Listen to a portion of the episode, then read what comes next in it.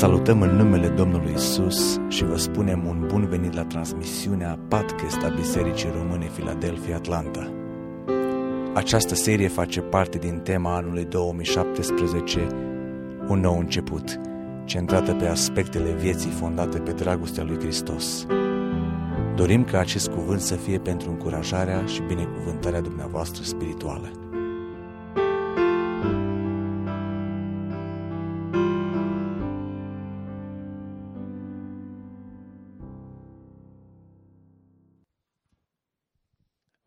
Respect să ne ridicăm din nou în picioare și uh, să deschidem Cuvântul lui Dumnezeu. La Evanghelia după Matei vom citi de la versetul 31 până la versetul 40. Să urmărim împreună acest cuvânt. Când va veni Fiul omului în slava sa cu toți sfinții îngeri, va ședea pe scaunul de domnie al slavei sale toate neamurile vor fi adunate înaintea lui. El îi va despărți pe unii de alții, așa cum desparte păstorul oile de capre. Și va pune oile la dreapta, iar caprele la stânga lui. Atunci împăratul va zice celor de la dreapta lui, Veniți binecuvântații tatălui meu, de moșteniți împărăția care v-a fost pregătită de la întemeierea lumii. Căci am fost flămând și mi-ați dat de mâncat, mi-a fost sete și mi-ați dat de băut. Am fost străin și m-ați primit. Am fost gol și m-ați îmbrăcat. Am fost bolnav și ați venit să mă vedeți. Am fost în temniță și ați venit pe la mine. Atunci cei neprihăniți îi vor răspunde, Doamne, când te-am văzut noi flămând și ți-am dat să mănânci sau fiindu-ți sete și ți-am dat de ai băut? Când te-am văzut noi străin și te-am primit sau gol și te-am îmbrăcat? Când te-am văzut noi bolnav sau în temniță și am venit pe la tine? Drept răspuns, învățătorul le va zice, adevărat vă spun că ori de câte ori ați făcut aceste lucruri, unuia din acești foarte neînsemnați frații mei, mie mi le-ați făcut. Amin. Vă rog cu respect să vă reașezați.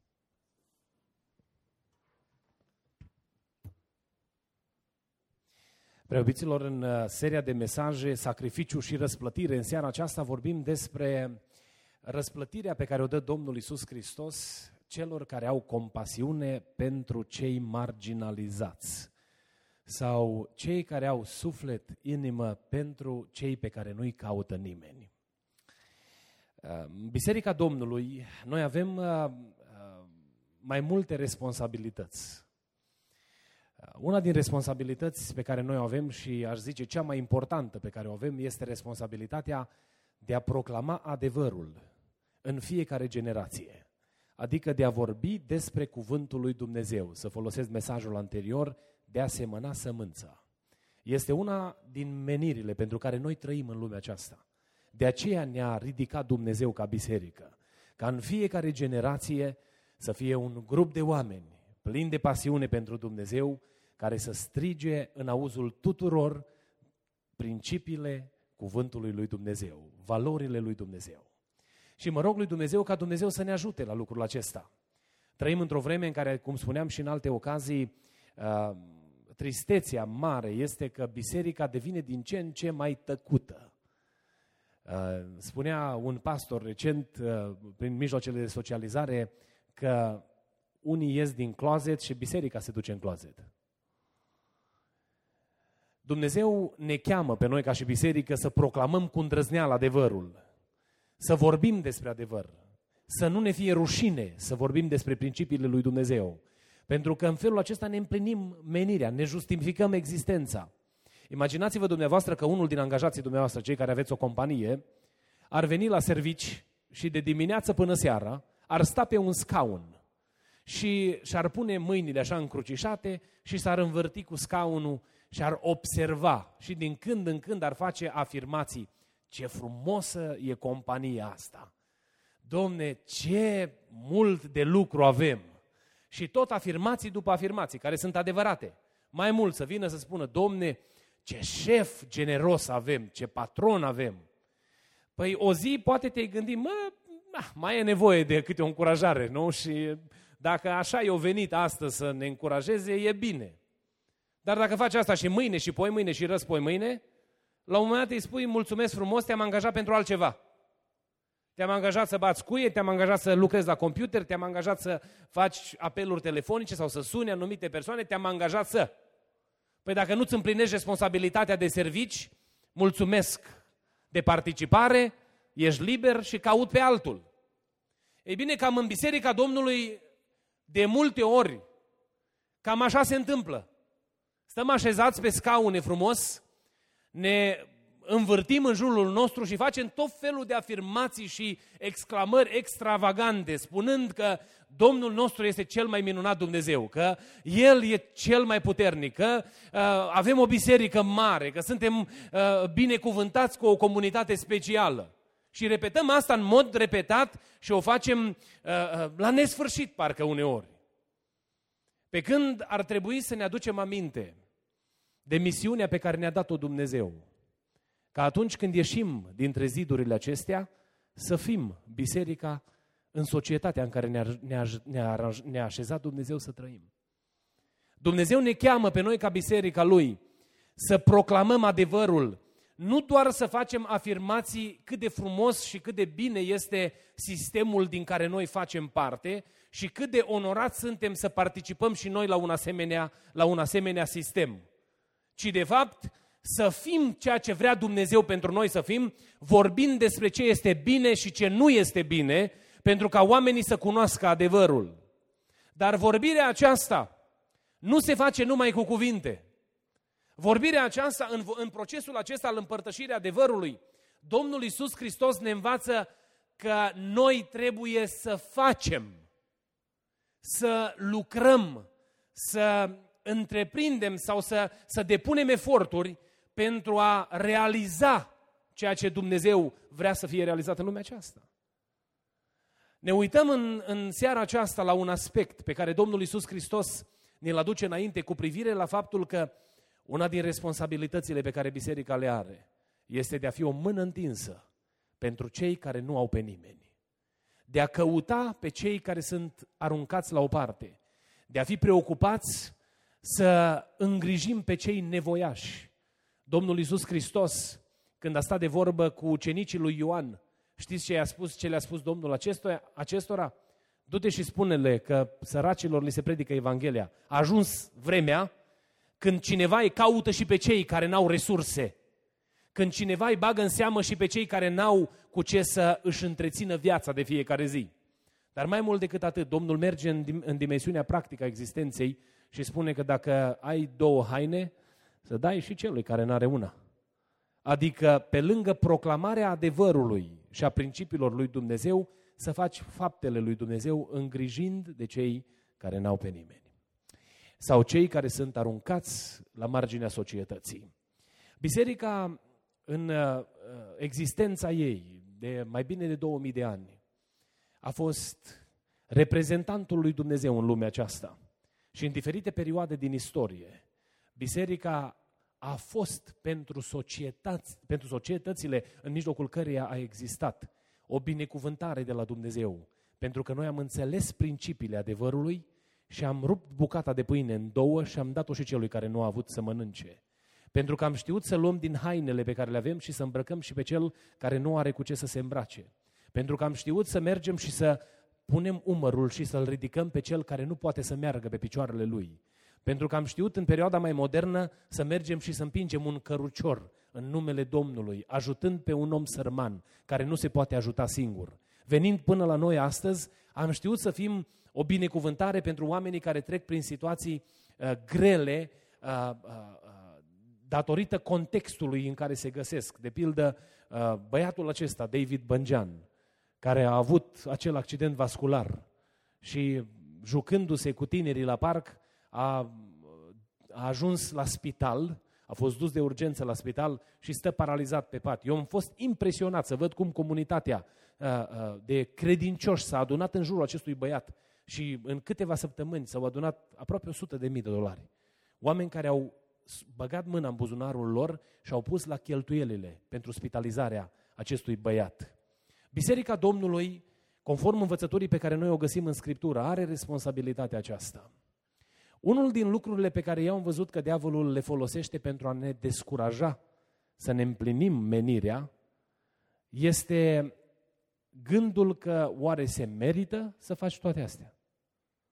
Mai auzim oameni care după o perioadă lungă de timp, decepționați sau frustrați de anumite experiențe uh, specifice, au venit și au zis, domne, m-am ostenit atât și am fost aruncat ca un câine sau am fost tratat ca nu știu ce. M-am dus și am construit orfelinat nu știu unde și în loc oamenii să, să mă aprecieze, am primit altfel de tratament. Și începe să fie o voce a descurajării, care de fapt sună în mintea noastră a fiecăruia. Când iei din pâinea ta și o rupi în două, în, în inevitabil încep să te gândești, mă, oare fac bine ce fac?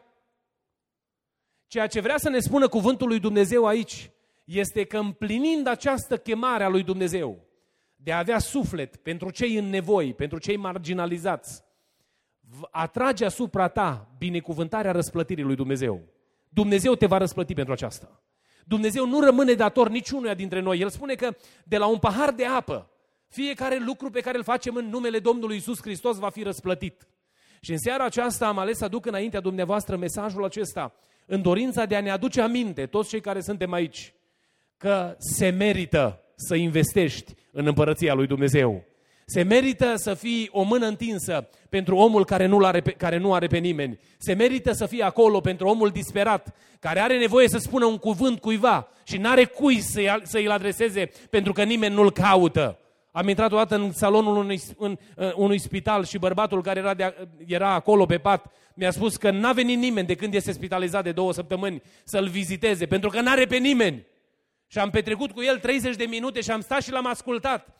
Omul ăla nu a avut nevoie să mă duc eu să-l învăț ce are de făcut cu viața, ci avea nevoie pur și simplu să-și verse amarul inimii în fața cuiva. Și am fost pentru el o ureche deschisă, fiind în felul acesta inima lui Dumnezeu pentru bărbatul acela în nevoia specifică pe care el a avut-o în viață. Urma să facă al doilea transplant de inimă. Era unic, însă se califica, datorită situației, situației lui, se califica la al doilea transplant de inimă și nu știa câte zile mai are. Ulterior ne-am rugat împreună. Apoi, după mai multe zile, omul acesta a zis, înțeleg că de fapt menirea mea în lumea aceasta este să trăiesc pentru Dumnezeu și a predat viața lui Dumnezeu și a devenit un martor, un semănător de sămânță pentru Dumnezeu și el la rândul lui. Și între veteranii de război promitea că la clubul la care urmează să se ducă săptămânal, le va spune oamenilor de acolo că numai Dumnezeu schimbă soarta vieții unui om. Și cât de mare binecuvântare este să vezi că printr-un gest simplu de ascultare sau de a fi acolo pentru cineva care are nevoie, poți să devii o binecuvântare în viața, în viața unei persoane. Ne uităm la problema aceasta a compasiunii pentru cei marginalizați. Și primul lucru pe care aș vrea să-l subliniem în seara aceasta este că Domnul Isus Hristos, în această lucrare, ne-a dat o pildă, a stabilit un exemplu, ne-a arătat cum să facem. Într-o zi, Domnul Isus Hristos, preocupat de predicarea Evangheliei, înconjurat de mare mulțime de oameni, se deplasa și în izul acela al popularității am putea spune noi că ar fi fost justificat să nu fie atent la detalii. Dar în drumul acela, undeva pe o margine de stradă, era un dud. Și în dud s-a urcat unul care era mai mic de statură. Și a zis, vreau și eu să-l văd. Că am auzit vorbindu-se despre el. Omul care s-a urcat din dud, Biblia nu ne spune care sunt considerentele pentru care a făcut gestul acesta, sau toate considerentele, ne spune doar că el a vrut să vadă. Nu ne spune uh, uh, care au fost trăirile lui lăuntrice, modul în care se simțea el perceput de frații lui sau de cei din neamul lui.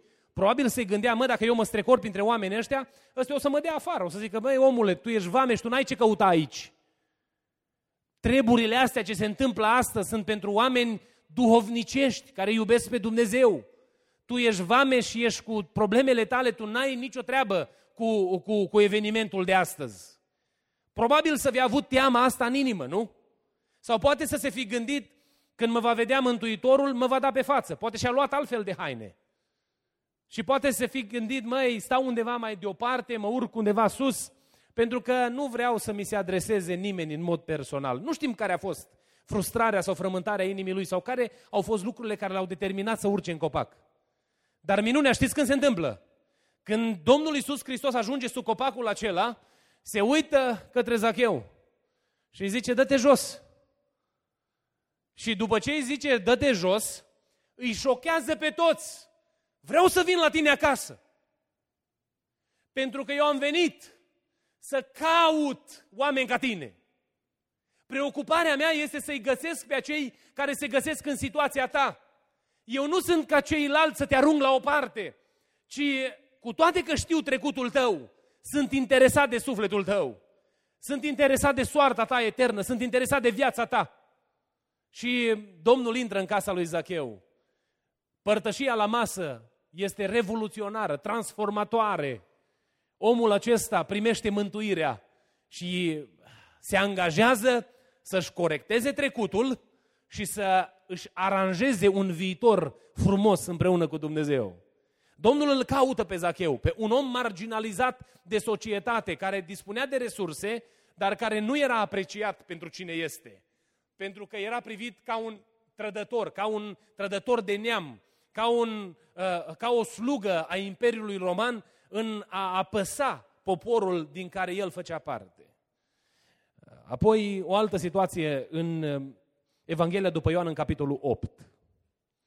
Domnul Iisus Hristos probabil s-a așezat să se odihnească. Și spune cuvântul Domnului că i-au adus o femeie. Și s-au uitat la el și au zis, învățătorule, acum vrem să vedem ce fel de judecată ai.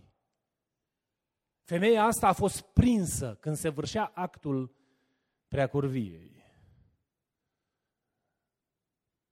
Care este soarta ei? Și probabil că oamenii aceștia setoși de sânge s-ar fi așteptat ca Mântuitorul să le dea dreptate și să spună, băieți, ce aveți de făcut, faceți repede, pentru că nu avem nevoie de asemenea exemplare printre noi. Dar Domnul Iisus Hristos reacționează altfel. Și se uită în ochii lor și știți ce le spune? Primul dintre voi care nu are păcat să lovească primul. Adică i-am invitat să aibă ei o judecată obiectivă. Să nu aștepte ca el să pronunțe sentințe înainte ca obiectivismul lor să fie scos în evidență. Și Domnul Iisus Hristos devine apărător pentru o femeie într-o condiție deplorabilă. Aceasta nu pentru că Domnul ar fi fost de acord cu stilul ei de viață sau cu faptele pe care le-a făcut. Pentru că Domnul știți ce îi spune acestei femei? La final, du-te, dar să nu mai păcătuiești. Domnul a căutat-o pe femeia aceasta și a fost apărare pentru ea. Lista poate să continue, un alt incident în Luca, capitolul 17, versetele 11 până la 19. Un grup de oameni care n-aveau ce căuta printre oameni, leproșii, s-au apropiat, spune cuvântul Domnului, de Domnul și au început să-L roage să se atingă de ei. Și Domnul le zice, duceți-vă și arătați-vă preoților. Și merg oamenii aceștia și se arată preoților și în timp ce mergeau sunt vindecați. Domnul Iisus Hristos ne arată prin modelul Lui de slujire că este interesat să-i caute pe cei marginalizați, pe cei abandonați de societate, pe cei pe care nu-i bagă nimeni în seamă. Ăsta este modelul pe care ne lasă înainte Hristos. Un alt lucru pe care aș vrea să îl subliniem împreună, pe lângă modelul lucrării lui Hristos în seara aceasta. Care este chemarea pe care Domnul o face? În lumina pasajului pe care l-am citit, ă, cuvântul lui Dumnezeu aici, Scriptura, ne arată evenimentul judecății finale. Când se va trage linia și de fapt ăla este evenimentul care contează. Acolo se va face diferența, când se vor, va fi marea separare înaintea lui Dumnezeu. Când unul le va zice mergeți sau ă, plecați de la mine că niciodată nu v-am cunoscut și altora le va zice veniți binecuvântații Tatălui. Ei, în momentul acela, Domnul Iisus Hristos face o afirmație spunând că El a binecuvântat viața acestor oameni cu răsplătirea eternă, pentru că ei au făcut lucrurile pe care le-au făcut celor mai neînsemnați frați ai Domnului Isus Hristos. În aceasta știți ce văd eu? Văd invitația sau chemarea lui Hristos. Dorința lui Hristos ca noi să facem ceea ce ar vrea El sau ceea ce ar fi interesat El să facem. E frumos că noi organizăm uh, slujbe religioase și ne dăm silința să le facem cât se poate de bine. Însă ar trebui din când în când să ne întrebăm ce vrea Dumnezeu de la mine? Care este așteptarea pe care Dumnezeu o are de la viața mea? Am ajuns în vremea în care trăim astăzi, dacă vedem un cercetor pe marginea străzii, să spunem să se ducă la muncă, domne. Dar nu știm dacă omul ăla poate munci. Nu știm care este contextul vieții lui, nu știm care sunt problemele cu care el are de negociat în fiecare zi. Și îl trimitem la muncă. E drept că între ei sunt foarte mulți care au făcut din aceasta o industrie. Dar asta nu ne îndreptățește pe noi să nu mai avem inimă pentru cel care întinde o mână. Găsim oameni rătăciți prin aeropoarte sau găsim oameni care nu știu încotro să se îndrepte prin metropolele prin care umblăm. Și ne e frică să ne mai asociem cu ei. Dacă ne întreabă ceva, vezi, domne, de drum, n-am nicio treabă cu tine. Pentru că societatea asta în care trăim, datorită problemelor pe care, le, uh, uh, pe care le, cărora le dăm piept în perioada aceasta, ne face să ne separăm unii de alții. Dar chemarea lui Hristos pentru noi este să fim intenționali, să ne dorim cu toată inima, să facem ceea ce vrea Dumnezeu. Thomas Aquinas, unul din oamenii uh, de marcă, de clasă, din biserica creștină, Știți ce a făcut? S-a întrebat la un moment dat ce ar face Hristos în locul meu. Și avem de atunci încoace, avem, purtăm pe brățări la mână, că am văzut tinerii pe la evenimentele de tineret. What would Jesus do? Sunt o grămadă de, tot, de, de uh, însemne pe care le purtăm pe noi și vrem să uh, ducem mesajul ăsta înainte. Însă, de fapt, mă întreb, ne mai întrebăm cu adevărat ce ar face Hristos în locul meu? Când ajung într-o anumită situație, mai impun de gând să mă întreb, oare ce ar avea de făcut Hristos aici? Când am fost în România, am fost implicat într-un proiect social. Și împreună cu Felice am intrat în case de oameni amărâți. Și am încercat să motivăm în jurul nostru anumite persoane și am fost foarte îndurerat când am auzit din gura unor credincioși. Lasă-i, domne, pe ăia, că sunt puturoși, de aia n-au. Nu mai vă cheltuiți timpul și energia că faptul că nu au e pentru că nu le place să muncească. Dar în programul acela am găsit oameni care nici dacă ar fi vrut nu puteau să muncească. Unii dintre, pe unii dintre ei nu i-a ajutat capacitatea mentală să dezvolte interes pentru muncă. Nu puteau. Ori în situația aceea, ce mă întreb mai degrabă? Care este maniera în care se poate face un program de reașezare a individului în, în câmpul de muncă? Sau mă întreb ce ar face Hristos în locul meu? Îmi justific lipsa de a nu mă implica cu tot felul de justificări sau mă gândesc ce aș putea face mai bine ca să mă implic? Inima lui Dumnezeu pentru noi, pentru biserică, este să ne întrebăm în permanență ce aș putea să fac ca să împlinesc așteptarea lui Hristos. Ce aș putea să fac? Ce aș putea să fac mai bine? Ca să pot să văd pe sărmanul care are nevoie de îngrijire îngrijit și să pot să văd pe omul disperat ajutat în situația în care se găsește. Aia, asta este chemarea lui Hristos. Chemarea lui Isus aici este du-te și caută-i pe cei care, care uh, nu au pe nimeni sau cei care se includ în lista aceasta. El ne spune o listă de, de locuri în care oamenii s-au dus și au găsit pe cei mai neînsemnați frața ai Domnului. Și lista asta ați văzut-o spus, spus aici. Domnul le zice, când am fost flămând, adică n-am avut ce să mănânc, mi-ați dat de mâncare. Când mi-a fost sete, mi-ați dat de băut. Am fost străin, m-ați primit. Am fost gol, și m-ați îmbrăcat, am fost bolnav și ați venit să mă vedeți. Am fost în temniță și ați venit pe la mine. atunci cei neprihăniți îi vor răspunde, Doamne, când te-am văzut noi în felul acesta? Și Domnul ne dă o listă de lucruri aici. Dați-mi voie să vă întreb o întrebare la care nu aștept răspuns, dar mi-ar place să vă răspundeți dumneavoastră în inimă. Dacă ar fi Hristos între noi în seara asta, câți dintre noi ne-am îngrămădit să-L luăm acasă? Dacă aș spune, are nevoie de un loc unde să doarmă în seara asta.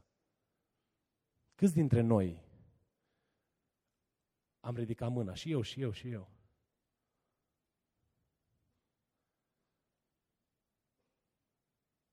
Dacă s-ar descălța înaintea noastră și am ști că avem ocazia să-i spălăm picioarele, câți dintre noi am sărit repede de pe bancă să ne așezăm la rând ca să spălăm picioarele Mântuitorului?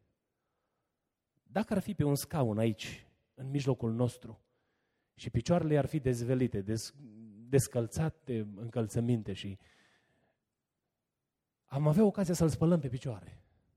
Câți dintre noi am face lucrul ăsta? Eu știți la ce mă gândesc? Că am avea linie aici și un telefon mobil în stânga, un telefon mobil în dreapta, vreo două, trei camere pe la balcon, să ne pozăm, să, din toate unghiurile, să se vadă că am spălat picioarele Mântuitorului, nu? Dacă am ști că Mântuitorul este internat la Guinet Medical Center sau la North Georgia, sau ce spitale mai sunt pe aici, și eu v-aș anunța în seara asta că e la camera 312, câți dintre noi n-am lăsat toate planurile la o parte și ne-am duce repede la spital, la camera respectivă? Poate unii dintre noi care avem influență politică sau avem relații, cunoștințe în domeniul medical, în sistemul medical, am pune mâna pe telefon, fii atent că o să vină mulțime mare de oameni, dar te rog frumos, pregătește ușa aia prin spate, că vreau să vin primul să-l văd, nu? Cum am reacționat dacă am ști că este datorită unui context de împrejurări, că a fost înțeles greșit de oameni, a ajuns să fie într-una din închisorile din zonă, cum am reacționa? Am vrea să mergem să-L vedem, nu? Domnul Iisus Hristos, știți ce spune aici? Că poate pe mine nu mă veți găsi niciodată flămând. Poate pe mine nu mă veți găsi niciodată fără haine. Poate pe mine nu mă veți găsi niciodată însetat. Poate pe mine nu mă veți găsi niciodată în închisoare. Poate mă, pe mine nu mă veți găsi niciodată neajutorați, neajutorat. Dar am o mulțime de frați neînsemnați care sunt printre voi, prin care vă dau șansa să atingeți picioarele mele, prin care vă dau șansa să petreceți timp cu mine, prin care vă dau șansa să puteți să mă îmbrăcați, prin care vă dau șansa să puteți să mă îmbrățișați. Sunt între voi. Asta spune Domnul Hristos aici, în cuvântul pe care l-am citit. Că ori de câte ori am făcut unul din lucrurile acestea, unuia dintre cei mai neînsemnați frați ai Domnului. Lui le-am făcut. Am fost cu o echipă de frați în Africa și am fost impresionat să văd cum din grupul acela copiii care trebuiau, le trebuia un mic tratament medical, trebuia curățați, cum umblau de sculți, aveau crăpături pe picioare.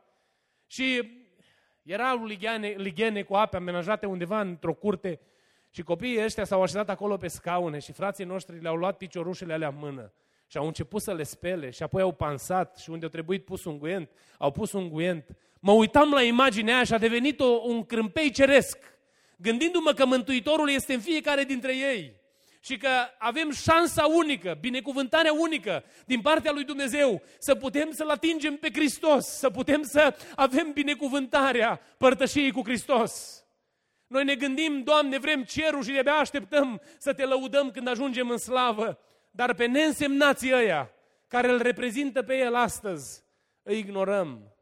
Poate dacă vin în serviciile noastre și s-ar așeza între noi, s-ar face loc în, în jurul lor. Îmi povestea un frate că undeva în partea de sud-est a României, la biserică a venit un om al străzii și mirosea foarte greu. Și fratele și-a dat seama că se întâmplă ceva când a văzut că locul din spate, dintr-o dată, rămân locuri libere în jurul unei persoane. S-a gândit că ceva trebuie să se întâmple. Mirosea greu și imediat s-au oferit oamenii de el, că au zis, e ceva nepotrivit, e ieșit din comun.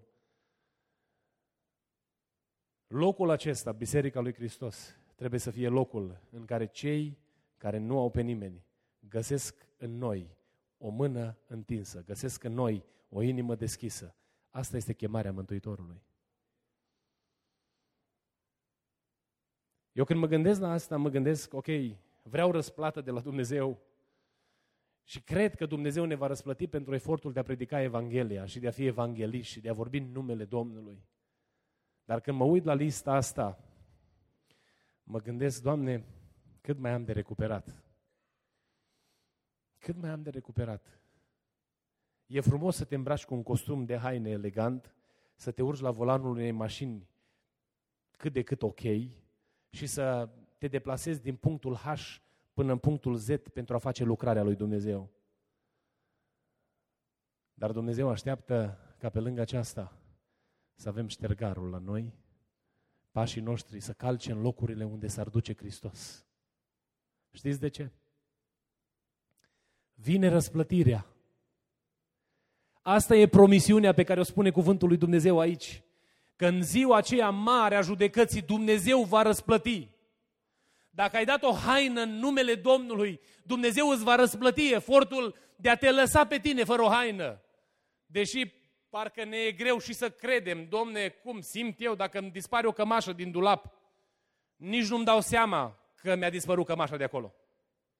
Nu? În rândul num- numărului mare de cămeși pe care l-am în dulap, dacă una n-ar fi într-o zi, nici n-aș sesiza. Mai ales că nici nu sunt eu specialist în ale closetului, că doamna se ocupă bine de treaba asta. Avem costume, dacă un costum îl uiți pe undeva, nu e nicio problemă, nu? Mă duc în magazinul, primul magazin și îmi cumpăr alt magazin. Aproape că ne e greu să ne imaginăm că mai este răsplătire de la Dumnezeu. Cunosc o situație când un băiat care n-avea resurse s-a rugat lui Dumnezeu pentru un sacou. Noi cunoaștem ca și familie, cunoaștem împreună experiența asta. Și s-a rugat lui Dumnezeu, s-a pus pe genunchi și a zis Domnului, Doamne, singurul sacou pe care l-am, mi l-a cerut proprietarul înapoi, că băiatul ăla avea un sacou împrumutat ca să poată să meargă într-un loc public unde trebuia să meargă. Și s-a rugat lui Dumnezeu și a zis, Doamne, dăm un sacou de haine. Și în următoarea zi primește telefon și îi spune cineva de la capătul ălalt, am un sacou pentru tine, ți-a pregătit cineva din America un sacou și uite, îl, îl, îl, îl vei primi și a primit sacoul de haine și sacoul acela și era turnat pe el. Băiatul ăsta mărturisea că Dumnezeu răspunde la rugăciuni de astea mici, pentru că Dumnezeu e implicat în ceea ce spune Scriptura și Dumnezeu va răsplăti. Eu cred din toată inima că ceea ce spune Hristos aici este adevărat 100 de procente. Nu știu cum vă simțiți dumneavoastră, poate sunteți obosiți după mulți ani de nevoi la care ați răspuns. Eu întotdeauna am fost sensibilizat și emoționat de dragostea pe care am văzut-o în comunitatea românească din America. Vine domne între noi unul pe care nu-l cunoști, nu auzi nimeni de el. Ne spune cineva cu o recomandare a unui cunoscut de undeva că are o nevoie și că i-a murit vaca. Și vine într-o comunitate de asta și îi cumpără domne vacă, fără să-l cunoască nimeni. Eu mă uit la gesturile acestea și sunt copleșit când văd dragostea lui Hristos transmisă prin lucrurile astea mici. Vine cineva la noi poate și ne spune că nu are pâine pe masă și ne mobilizăm și punem pâine pe masă. Arde unuia casa și ne mobilizăm și mergem și reparăm casa. Se întâmplă că o familie din biserică trece printr-o situație mai delicată și nu are cu ce să acopere cheltuielile. Și odată spuneam fraților din Consiliu că avem situația cu tare și frații au zis punem fiecare mână de la mână și acoperim nevoia care este. Păi mă uit la gesturile acestea și sunt copleșit că văd dragostea lui Hristos manifestată în aceste detalii mici. Dar ceea ce vreau să vă aduc aminte în seara aceasta, că Dumnezeu va răsplăti fiecare efort pe care noi îl facem pentru împărăția Lui. Cu o comunitate etnică așezată într-o metropolă de mărime a celei de aici, dumneavoastră ați reușit să construiți un, un sanctuar de frumusețe a celuia pe care îl avem aici și ați cheltuit eforturi, ați pus efort, ați muncit ore multe aici. Ați pus bani și nu puțin, milioane de dolari care au fost investite în proprietatea asta. Păi de ce? Ca să existe un loc unde se cheamă numele lui Dumnezeu, peste care să se scrie cuvântul biserică, din care să răsune în duminică de duminică laude la adresa lui Dumnezeu. Dumnezeu vă va răsplăti pentru toate eforturile acestea, pentru că Dumnezeu nu rămâne dator. El ne dă sănătatea pe care o avem în fiecare zi și aceasta este prima manieră de a ne răsplăti. Ne întreține viața, ne dă înțelepciune să putem procesa informația, să putem funcționa în societatea în care trăim și e binecuvântarea lui Dumnezeu, că Dumnezeu ne dă toate astea. Dar mai mult decât atât, vine ziua finală, când se va trage linia și Dumnezeu ne va chema pe fiecare și ne va zice, Iulian, îți aduce aminte când ți-ai dat pantofii din picioare amărâtului care nu avea cu ce să se încalțe? Îți aduce aminte când ai dat o bucată de pâine, soră cu tare sau frate cu tare, celui care nu avea ce să mănânce. Și Dumnezeu îți va spune, ori de câte ori ai făcut lucrurile astea, pentru cei mai neînsemnați, frații mei, le-ai făcut de fapt pentru mine. Aș vrea să vă chem să ne ridicăm în picioare. Inima lui Dumnezeu este de a arăta compasiune celor marginalizați. Eu aș vrea să ne rugăm în seara asta și să-i spunem Domnului, Doamne, împreună cu Biserica Filadelfia ne-ai dat harul să putem să facem lucruri frumoase pentru numele Tău până astăzi, dar nu vrem să ne oprim aici. Vrem să continuăm, vrem să lucrăm pentru Tine și împărăția Ta. Dă-ne sensibilitate pentru oamenii în nevoi, Ajută-ne să iubim pe cei din neamul nostru. Sunt români de ei noștri care sunt ajutați de comunități, de alte comunități etnice sau sunt ajutați de poporul acesta în care trăim. Și merge și bate pe la toate ușile să caute un loc de muncă. Un român care are sânge de român, care e frate de-a nostru, e din neamul nostru. Și poate noi avem nevoie de oameni la lucru și nu avem interesul de a ajuta pe un asemenea om. Mă rog lui Dumnezeu și aș vrea să vă chem să ne rugăm împreună ca Dumnezeu să ne mărească sensibilitatea pentru asemenea situații. Auzeam o mărturie despre un frate de aici din biserică că a fost o vreme când se gândea să ajute pe români, domne. Și unii dintre ei au făcut pagube și au fost anumite, a trebuit să treacă prin anumite situații complicate datorită uh, situațiilor în care l-au adus oamenii aceia. Dar asta nu l-a oprit să facă bine și a făcut bine până în ziua când a plecat din, în veșnicie. E un har de la Dumnezeu să poți lucra pentru Dumnezeu. Dar aceasta știi pentru cine de fapt o faci?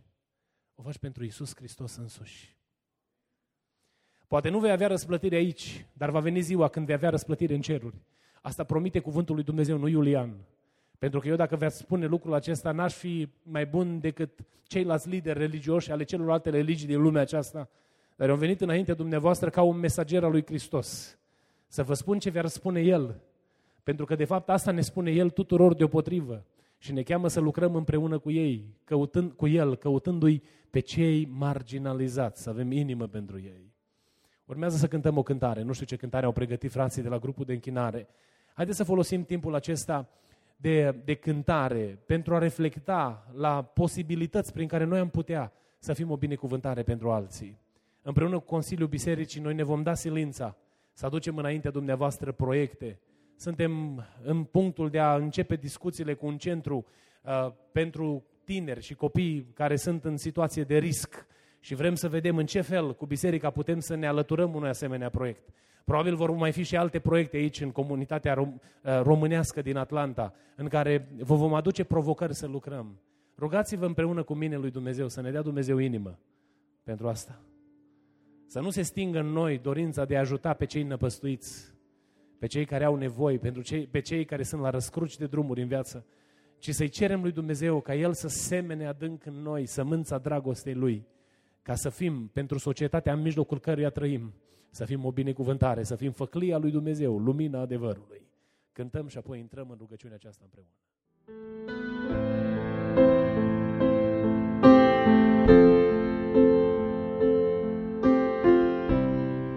Vă mulțumim pentru că ați ascultat mesajul acestei săptămâni și ne rugăm ca Domnul să vă umple inimile de încurajare și speranțe noi. Mesaje noi vor fi afișate în fiecare miercuri. Dumnezeu să vă binecuvinteze!